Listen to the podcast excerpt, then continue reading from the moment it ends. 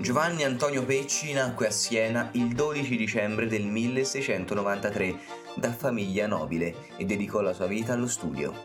Allievo e amico di Umberto Benvoglienti, come lui fu in contatto con i più importanti letterati del tempo.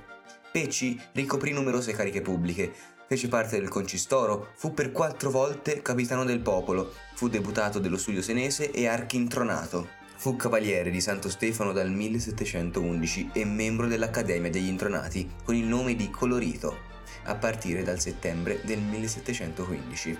Grazie ai suoi studi e al suo operato come archivista raccolse per tutta la vita notizie sulla storia di Siena che pubblicò in opere monumentali come lo stesso giornale sanese, che in 5 volumi raccoglie, sotto forma di diario, gli eventi accaduti a Siena a partire dal 1715.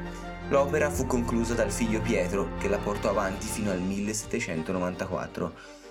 A lui si devono molte importanti notizie della storia delle contrade, anche, insieme ad altri gentiluomini, la rivitalizzazione della Contrada dell'Aquila, che da un po' di tempo aveva allentato la sua partecipazione alle feste cittadine, ma che vantava un nobile passato. La discontinuità dell'Aquila è tale da averla fatta ritenere estinta e da aver fatto occupare il suo territorio dalle contrade confinanti. Fu proprio Giovanni Antonio Pecci a chiedere al tribunale di Bicherna che la contrada potesse partecipare nuovamente al palio e, come è logico, si trovava di fronte all'opposizione forte delle vicine Selva, Onda, Tartuca e Pantera.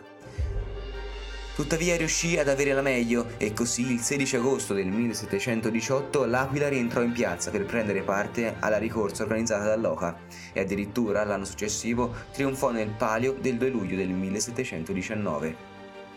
Il rientro dell'Aquila nella vita comunitaria delle contrade però non fu indolore, dato che nei decenni di latitanza le contrade vicine si erano in qualche modo spartite il territorio e soltanto il bando sui confini delle 17 contrade, firmato da Beatrice Violante di Baviera nel 1730, mise un punto fermo alla questione. Il Pecci morì il 3 marzo del 1768.